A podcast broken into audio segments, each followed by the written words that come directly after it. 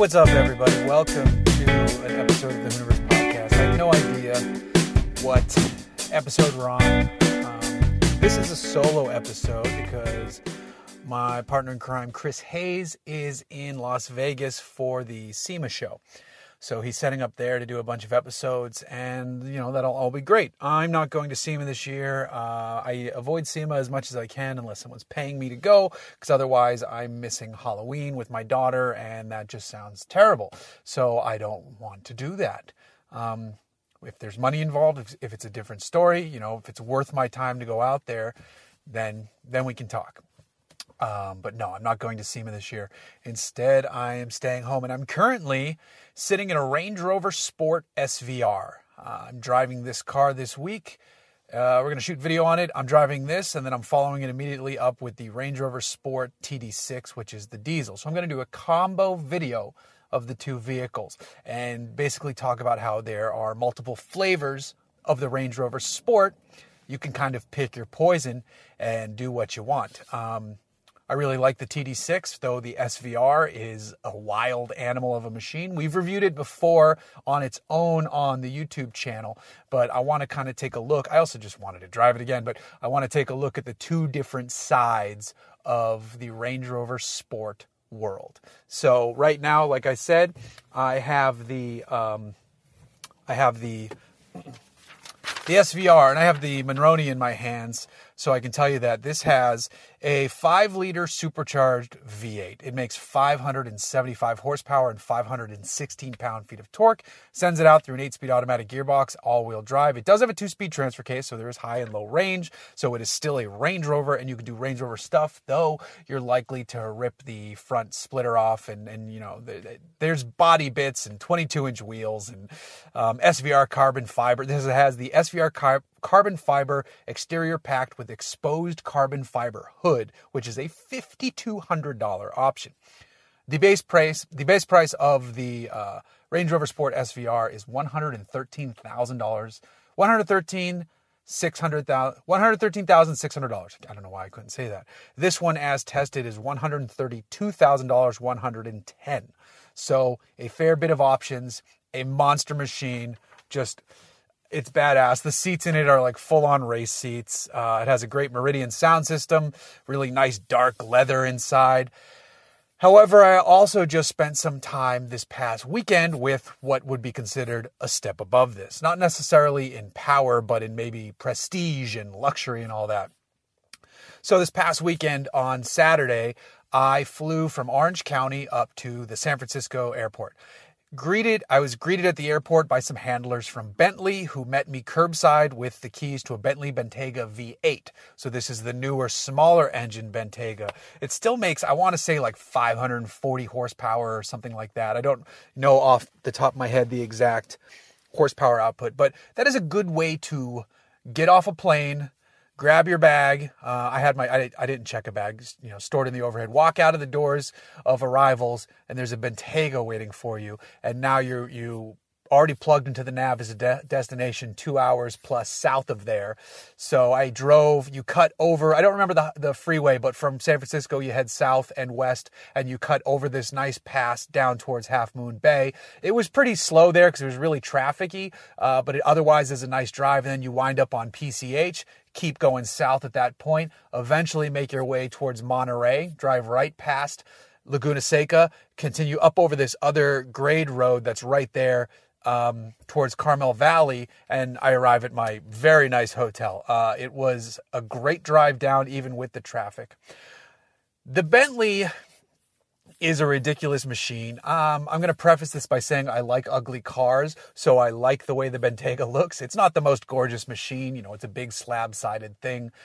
Uh, Rolls Royce, I think, did a better job with the styling of their SUV because it's like Rolls Royce scales up really nicely whereas the Bentayga could have used a bit more finessing. But inside of it, the seats are fantastic. The sound system is exceptional. The driving, just the driving pleasure going down the road, just chewing up miles on the highway. It's tough to beat that. I love Range Rovers. If I were in the market and I could afford a Bentayga or a fully loaded Range Rover, I'd likely still get the Range Rover, especially the full size Range Rover.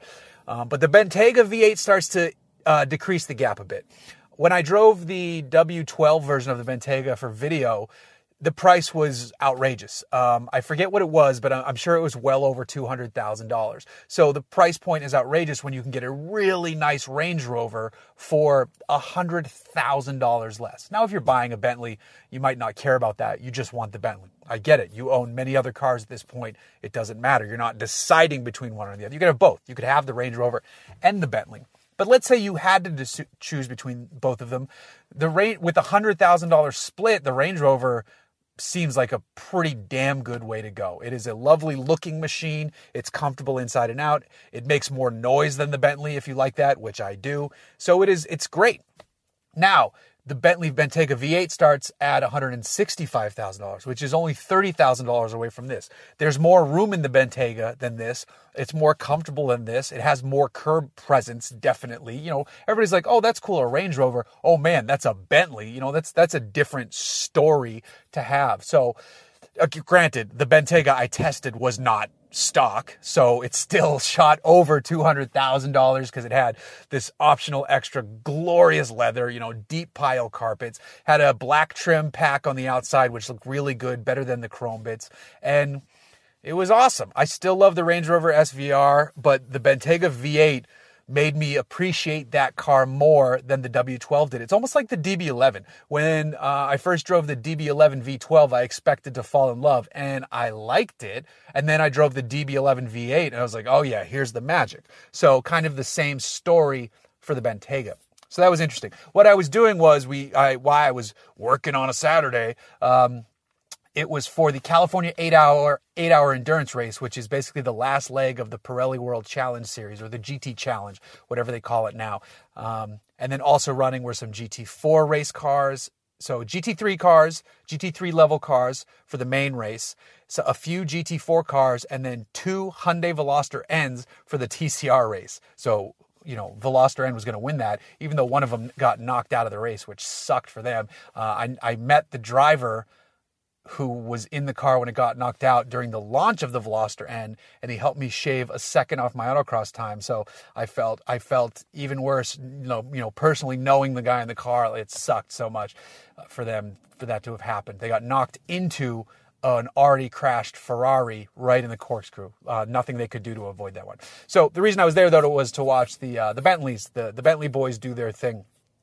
They had three cars out there two factory cars, which are have the new Continental GT design, and then one K-Pax racing car, which used to race McLarens with the older design but cooler livery because it had almost old school Speed 8 livery. Um, those Bentley GT3 cars sound absolutely amazing on the racetrack. The Mercedes uh, AMGs are right there too. But the Continental GT, holy shit, does that thing sound good out there? It absolutely roars and burbles by. The Audis have more of like a traditional race car noise. The GT3 Audis, the GT4 Audis are, are quiet. The GT3 Audis, there was a lone Aston Martin Vantage GT4 car that was the loudest car on the track. It was amazing.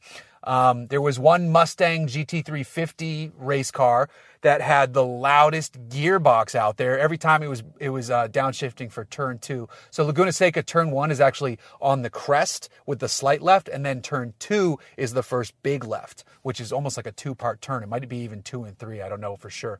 But when he was banging gears into turn two, it was hilariously loud. It was as loud as the the Lamborghini race cars were there. And the cool thing about the Lamborghinis were they were spinning flame.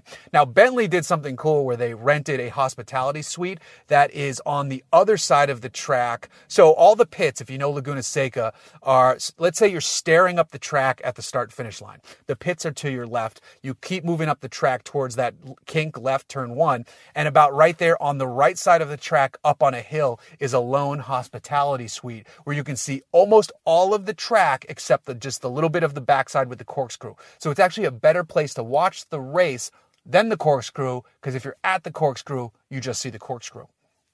Um, so we can see almost all of the track. It was awesome. You got to see the high speeds coming down the straight. You get to see the start of the race where they battle for turn two. It was really, really cool. Great place to watch the race. And I mean, you're in a hospitality suite with food. There was some, there was some alcohol there, but I didn't have any because we drove the Bentaygas to the track from the, the hotel in the morning, back up over that great grade road. I can't remember. It's like Laureles grade or something like that.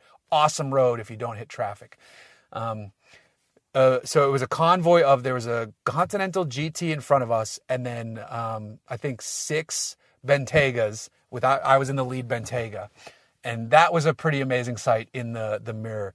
Uh, I kept up with the Continental GT. The rest of the group fell back for some reason, but you know whatever. Uh, that was kind of fun. And then we watched the race, and at the end of the day, we had to convoy back. So I didn't want to drink anything because we had to convoy back over the hill. This time, I was behind the Pikes Peak winning Bentayga, which was there on display.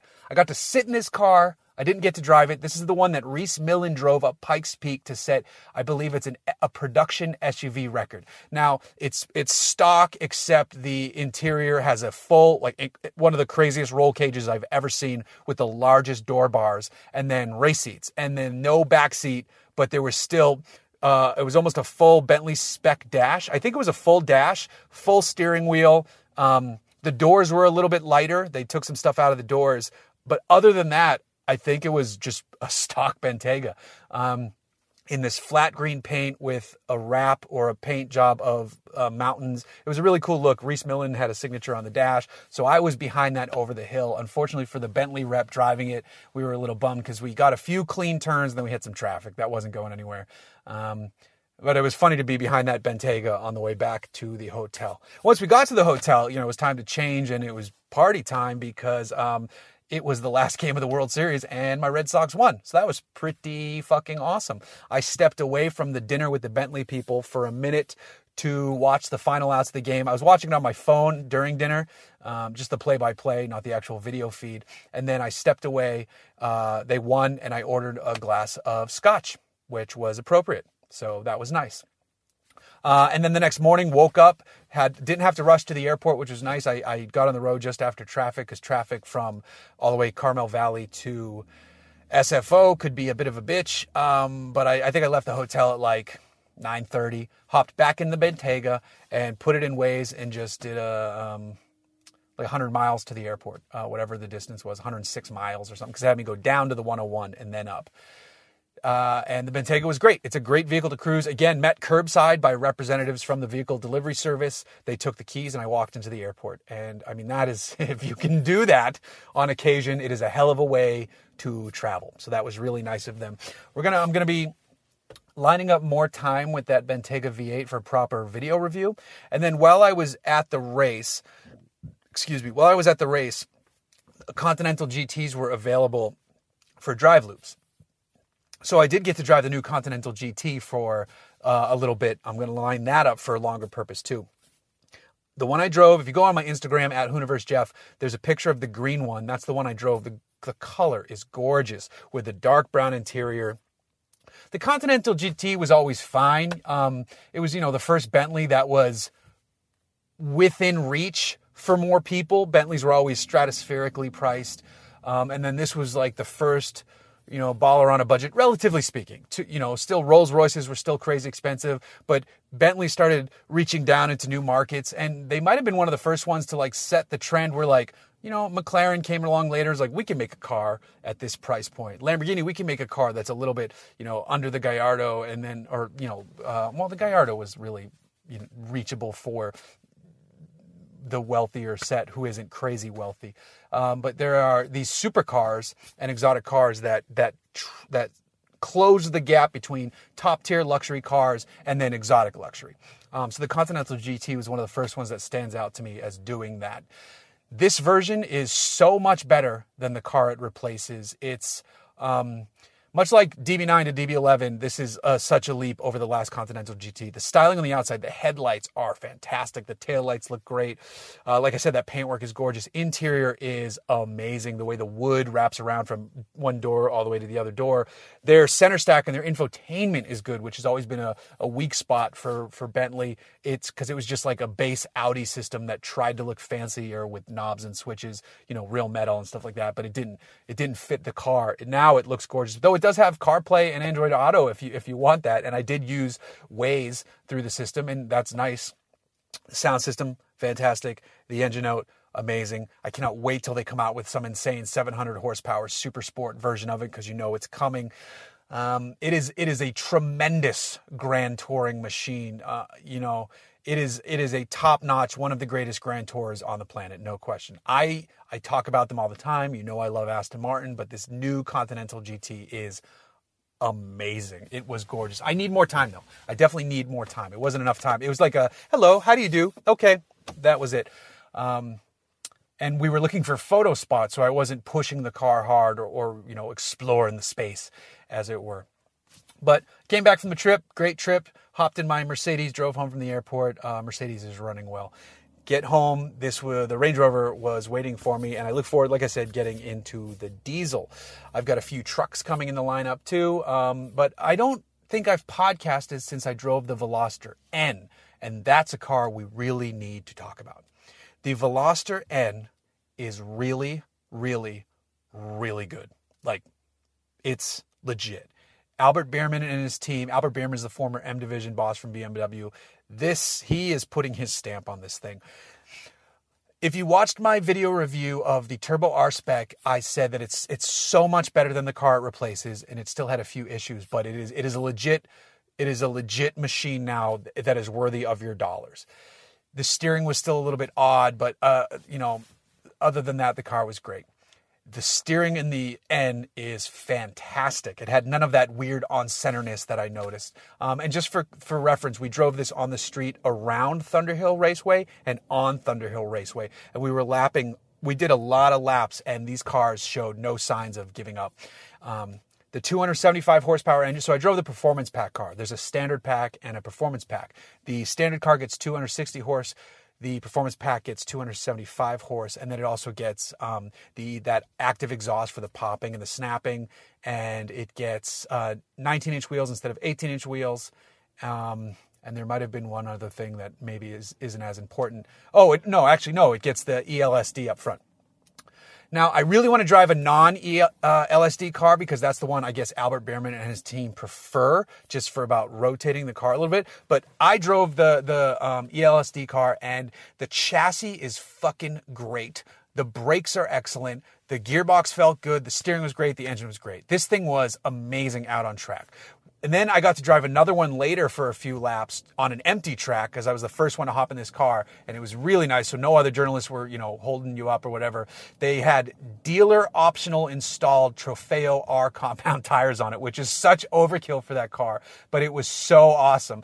The regular Michelin Pilot, uh, their Pilot Super Sports, I think, I think they were four S's. Shit, I don't remember exactly. No, no, no, I'm totally wrong. They're Pirellis. This wears Pirellis. This wears special Pirellis because they're made for Hyundai, because there's a little HN badge uh, on the tire. You know how Pirelli like makes bespoke tires for everybody. So they're Pirellis. I'm totally wrong. They're awesome Pirellis, and normally I prefer Michelin's, but these things felt great out there on the track. Now, one thing uh, that was interesting during the presentation, and I really like the way Biermann didn't like take shit from a journalist for this. Some journalists asked, "Why aren't you using Brembos?" Uh, because th- that's like the go-to. Oh, it's a performance pack car. Got to throw Brembos on it. And they're not using Brembos because they said we found brakes that work already within our existing product suppliers. Um, we just gave it better pads, and then there's optional track pads as well, which uh, are were what was on the car we were driving. He's like, he's, he's like, so we're saving you money, and the pads are fine. Like the brakes are great. Like, it doesn't need Brembo. It's like uh, he was, you, his tone, you could tell he was annoyed at the question, and I loved it because, yeah, he's he just saved us money, and the brakes work great. I didn't notice any fading all day on the auto. There was an autocross. Those cro- cars had the standard brake pads and there was a little bit of fading but honestly we were I, we were lapping these hard so i I went over to the autocross at one point and I couldn't find more time, and it was making me so frustrated. Uh, Brian Silvestro from Road and Track was there, and that dude autocrosses, and he was crushing it. I think he beat the pros time in the car. Um, so his time was down like 39.9. He did one where he nicked two cones, but it was a 39.7, but that one got thrown out. Um, so I think his 39.9 stood. I was 41.7 and I could not find any time. The guys there, the people running the track were like, no, 41's great. Everybody's like, wait, you know, most times are much slower than that, but it was still pissing me off that I couldn't, I wanted to get into 40 so bad I couldn't find the time anywhere. So I was pushing, pushing, pushing way too hard. And in one of my last runs there earlier in the day, I was pushing too hard through the timing box and I went into full ABS mode after the timing box and almost put the goddamn car into a K rail. And we all decided that maybe I needed to take a break. So I went and had lunch. And uh, I came back later in the day. I asked them if anybody else did that. They're like, nope, you're the only one who almost put the car on an autocross course into a, and there was like plenty of room. I really fucked up, almost fucked up. Um, full ABS lock, trying to turn the car to the left. Like, no. I was like, yeah, I'm going to go take a breather. Uh, so I did some uh, the street drive. I did the track drive. I came back. I had to find more time. There's no one on the autocross course. I'm just out there. And the two pro drivers were chilling over there at this point because Hyundai brought in their TCR drivers. Uh, one of them is Michael Lewis, young kid. He says, Hey, dude, do you mind if I go for you? He's like, You clearly know what you're doing. Uh, maybe I can help because um, even the, the non-drivers who, who were like, I think you can get a little time here. So everybody was trying to help me, which was great. Like they were all rooting for me. I do two laps with Michael Lewis in the left seat, and immediately he's like 40, 39, like in the two laps. It was it was amazing. He showed me just watching him the first chicane I wasn't taking flat. You can take it flat. Then like one of the second or third big turn left turns he's breaking way to the right of the track, like almost outside the cones to set up and shortening this one corner to get more speed through the next chicane. Um, and then there's one section where it feels like you're going too slow, but you have to go to that slow and just wait, wait, wait to get on the gas or you're going to understeer. And he, t- he t- ran me through it in my head, mentally went through it. He hops out of the car. I go out and I immediately did a 40.5. It was amazing, his instruction. So I was running 41.7, 41.7, couldn't find time. After he showed me it, 40.5, my next three runs, 40.5, 40.5. So they were legit cheering for me. And then they were all like the dri- the race car drivers were actually impressed because of the consistency, which is something race car drivers strive for. So it felt really good. I never broke below that, but all I wanted to do was get into the 40s and then to take over a second off my autocross time Michael Lewis, you're the man. It was awesome. Later that night at dinner, you know, they always do these fancy dinners. We were at some place, uh, we were up in Sacramento staying literally next door to um, where the Kings play.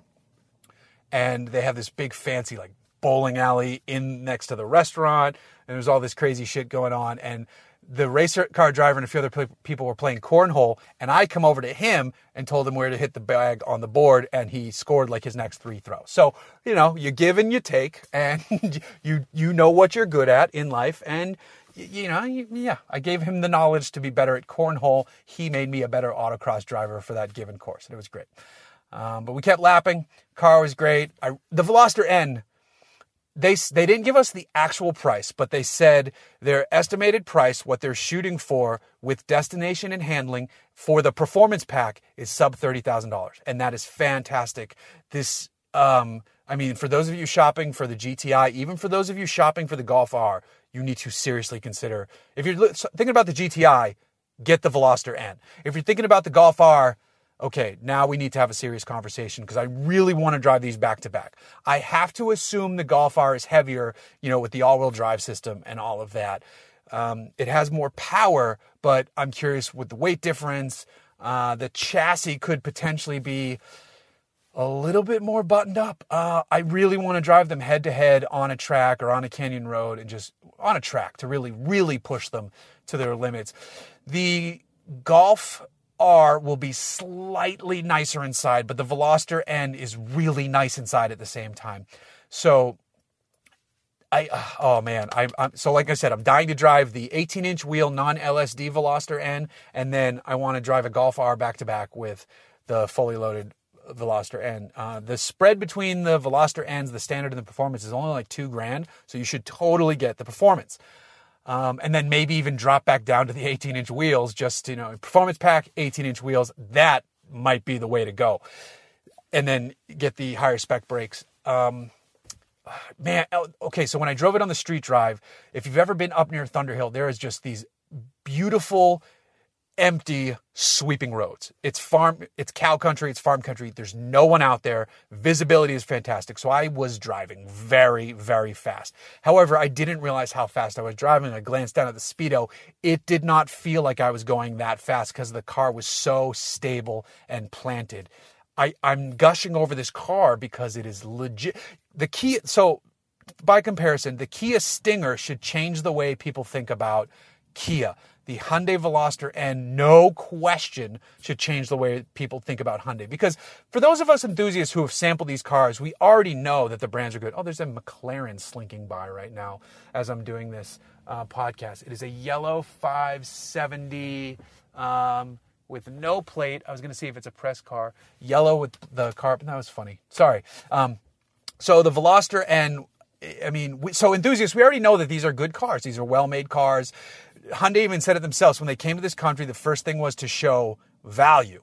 Then the next thing after that was to make the cars good. And now they're adding with Genesis some luxury and with N brand some performance. So they've they made them value conscious and they got some customers that way. Then they made them good uh, and they got more customers that way. And now they're making them exciting, and th- it's a pretty damn smart path to to do it. Um, I know their sales are down year over year or something like that, but I, I got to tell you, if you are thinking about buying a performance vehicle that you can totally daily drive. I, I wish it was a regular four door. I don't care about the three door setup or four door, whatever you want to call it. Um, the Veloster N is really fucking good. So I'm putting that on record. It is really, really good. Um, with that said, I'm going to um, grab my phone and dive to some Patreon questions. Um, just make sure this is still recording. I think it is. Yeah. So yeah, still recording. Um, so I'm using a totally different mic now that I'm trying out for video. It's called the Insta mic, and it's pretty good so far. So I'm trying to see how it translates to a podcast because it should go pretty well. So now I'm going to pull up Patreon. Uh, I, th- I, don't think we have a lot of questions today. Um, so let's give this a second to load. It wants me to log back in because, of course, I'm not prepared. And you guys know how that goes. Um, but back to the um, the Veloster N. I really, really enjoyed it. I want to spend more time with it, which I'll try to do soon. I got to talk to the Hyundai folks and get my hands on it for longer. It is, it is just. I, I, I'm gushing again. I'm gushing over it because it's that good. Okay, so Patreon questions. Dan Mosqueda asks, Did you hear that Rory Reid is not being brought back to Top Gear? He's incredibly talented. Why give him? Yes, I mentioned I, I mentioned this on Twitter when I saw the news. I know he's doing extra gear or top gear, whatever the after show is, but there he had some of the greatest segments last year. His Japanese car segment was unbelievable. He was a different type of voice. He was he was great, and I think it's a huge mistake moving to whoever these two other guys are. Rory Reid definitely should have stuck around. I really, really liked Rory. He got absolutely hosed. Um, Neil Weingarten asked, "Any new Rugged Ridge gems for us?" It never ends. Go to the video. Uh, and and see for yourself. They always pop up. I mean, don't don't go in there to start shit if you want. Like, if you want to have fun and troll, that's fine. But like, just I just let them be. They're all fucking jackasses in there. The the negative comments. Um, so whatever. Um, but that, I mean, that was it for Patreon today. So that was easy. Uh, you guys get off light. Um, jumping back to the mic app so I can make sure we're still recording here. Yeah. So what else do we have coming up car wise? Well, I just scheduled the Jaguar I-Pace, which I'm very excited. I only have it for three days, which is fine because I have to charge it in the normal manner.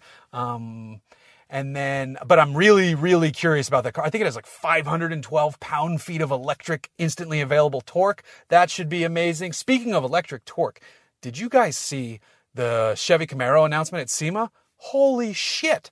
The E Copo Camaro. So, for those of you who don't know and haven't seen this, Chevy has made an all electric Copo Camaro drag car. It has four battery packs, which combine for 800 volts. It has two Borg Warner electric motors. The total power output combined is 700 horsepower and 600 pound feet of torque. And so far, because they're still developing in the car, so far, Chevy says they've been running mid or like like in the nine second range in a fully electric drag racer and it bolts to their ex- existing automatic uh, transmission bell housing. They're using a, a, turbo 400 gearbox. This is amazing. It's uh, and then this is they're not they don't have immediate plans for electric crate motors, but it is something that they're paying attention to and working to develop. So for those of you who want just some insane future products, this is this could be very exciting stuff here. I love V8s. I love loud fast engines, but there's some really cool shit you can do with electric motors. And to have a major automaker like Chevy finally dipping its toes in the water for potential aftermarket crate motor applications, that is that's that is some exciting shit right there. Um, trying to think about what else I have got lined up. I'm doing. Uh, I get the new GMC Sierra soon, so that'll be interesting. Uh, I think I'm doing a Trail Boss. What else is there? Um, I'm trying to get my hands on a bunch of Chrysler product, but lately they've been slow to get back to me, which is kind of annoying because I need to drive uh, Wrangler Rubicon, I need to drive the Stelvio, I want to drive the Hellcat Red Eye. So there's a bunch of crap out there I'm looking to drive from them. So hopefully we get back. Hear back from them soon. I'm flying in two weeks up to Napa to drive the new Audi A6 and Audi A7, which I'm very curious about, especially the A6, because that's been due for a while for an upgrade. Um, you know the A7 will be good um, but the A6 is the one I'm mega curious about. The A8 too, but um, I haven't driven. That one's not on my calendar yet. And then I am going to be reviewing a 67 Chevelle for the YouTube channel and an El Camino and a Nova. Um, and then I might also drive, uh, if you know Ron Baugh, his car was featured on Hoonigan. It's a Fox body Mustang with like a, just a totally different style than you're used to seeing. Almost a Japanese JDM style on this wicked Fox body build. We're probably going to do that soon too because Ron's a cool guy. Um, and so we get some cool cars coming up. And uh, we should have videos soon of my wagon build. I was just talking to someone though about a project car that I really want and I just don't have space and time for. It is a W124 wagon with 500E fenders and it's been sitting for two and a half years. It just when it, it went into storage because the reverse gear went out, and so that's why they put it in storage. So it would need to be like it would there, it needs the brakes looked at it needs a carbon buildup looked at in the egr tube it needs that reverse gear addressed but the price i could get it for is like so tantalizingly low that it, it's like fuck. I, you know like i don't want to do this because the whole thing is i want to sell my one w114 to finish funding the wagon. I don't want to sell it to also get another project wagon. But if i showed you a picture of this car you'd be like oh you should totally get that fucking car. So i'm trying my hardest not to buy this. Um, I was just talking to the guy about it today, and because I, I, was close to buying it instead of buying my 114 back in the day, but he owns it with his brother, and his brother didn't want to sell, but the car has not moved since I last spoke to them, and he's like, if you want to buy it, you can you can buy it. It's like fuck. So I might go look at it just to see. But it's thankfully it's not close. It's in like Van Nuys, so it'd be a, a shitty drive. I still might go look at it though, even though I really, really, really can't stress this enough. I really shouldn't buy it um, because I'm worried about how much it would take to get back on the road. But the price is so low that it still might be worth it. Drive it for a little bit and then flip it on bat or something like that. Um, fuck, I shouldn't though. I totally, right? I totally shouldn't. Ooh, I totally should. So we'll see how that goes. Uh, I don't know. I don't know. I don't know. I don't know. Uh, I'll be driving the new Ford Ranger soon for Jalopnik, actually. Um, the drive event is in San Diego. That's coming up in December. Uh, so that'll be interesting. Very curious about that. I owned a Ranger. I had a 98 Ranger years ago. I'm very much looking forward to the return of the Ranger because it's a great car, great truck, excuse me. Um, so stay tuned for that. I'm trying to think about anything else I have cool coming up, um, it's, but it's a bit of slow scheduling at the moment. Very excited to get those other old school muscle cars in there because that's more fun for the channel. So uh, we'll have some we'll have some good shit coming up. We will have some good shit coming up. So stay tuned for that. Now, this is a solo episode and these are a little bit, you know, shorter. Uh, I, I, already cleared the 30 minute mark, so I feel good about that. Uh, I'm going to start the SVR up so you can hear it. I hope it comes up in the mic. Let's see what happens. I'll have to turn down the audio because you know music's going to turn on. Let me just uh, make sure the audio doesn't crank on you. I'm going to try to rev the engine so you can hear it in a second, but I just want to wait till the infotainment. Man, the infotainment is really slow to turn on. So because uh, the car is running. Oh, because you got to press screen, screen to continue now. Uh, let's turn you down. Um, okay, so I'm gonna give it some beans. I don't know if you can pick that up on the mic, but this thing is like a joke loud. It's it's basically like an F-type scaled up with more seats. Um, it's hilarious. It does the whole you know, throttle overrun pops. It's it's absolutely ridiculous in all of the best ways. So it's really fun. And with that said, I'm going to go drive it some more. So I will see all you wonderful, or I will talk to all you wonderful people uh, again soon. Um, and we'll be back to uh, video podcast two once Chris gets back from SEMA. Uh, but in the meantime, we're kicking it old school here with audio only. Follow me on Instagram at Hooniverse Jeff. Follow me on Twitter at Jay Glucker. Also follow at The Real Hooniverse on both of those. Subscribe to our YouTube channel. Oh, there's the audio. And then go to um, iTunes and uh, rate and review this podcast because I, I, do think that still helps. So I got to start saying that again. And if you want your own podcast, go to shoutengine.com and uh, shout it out loud, uh, which should be the tagline. But Chris, you know, whatever. and uh, yeah, that's it. See you guys next week. Bye.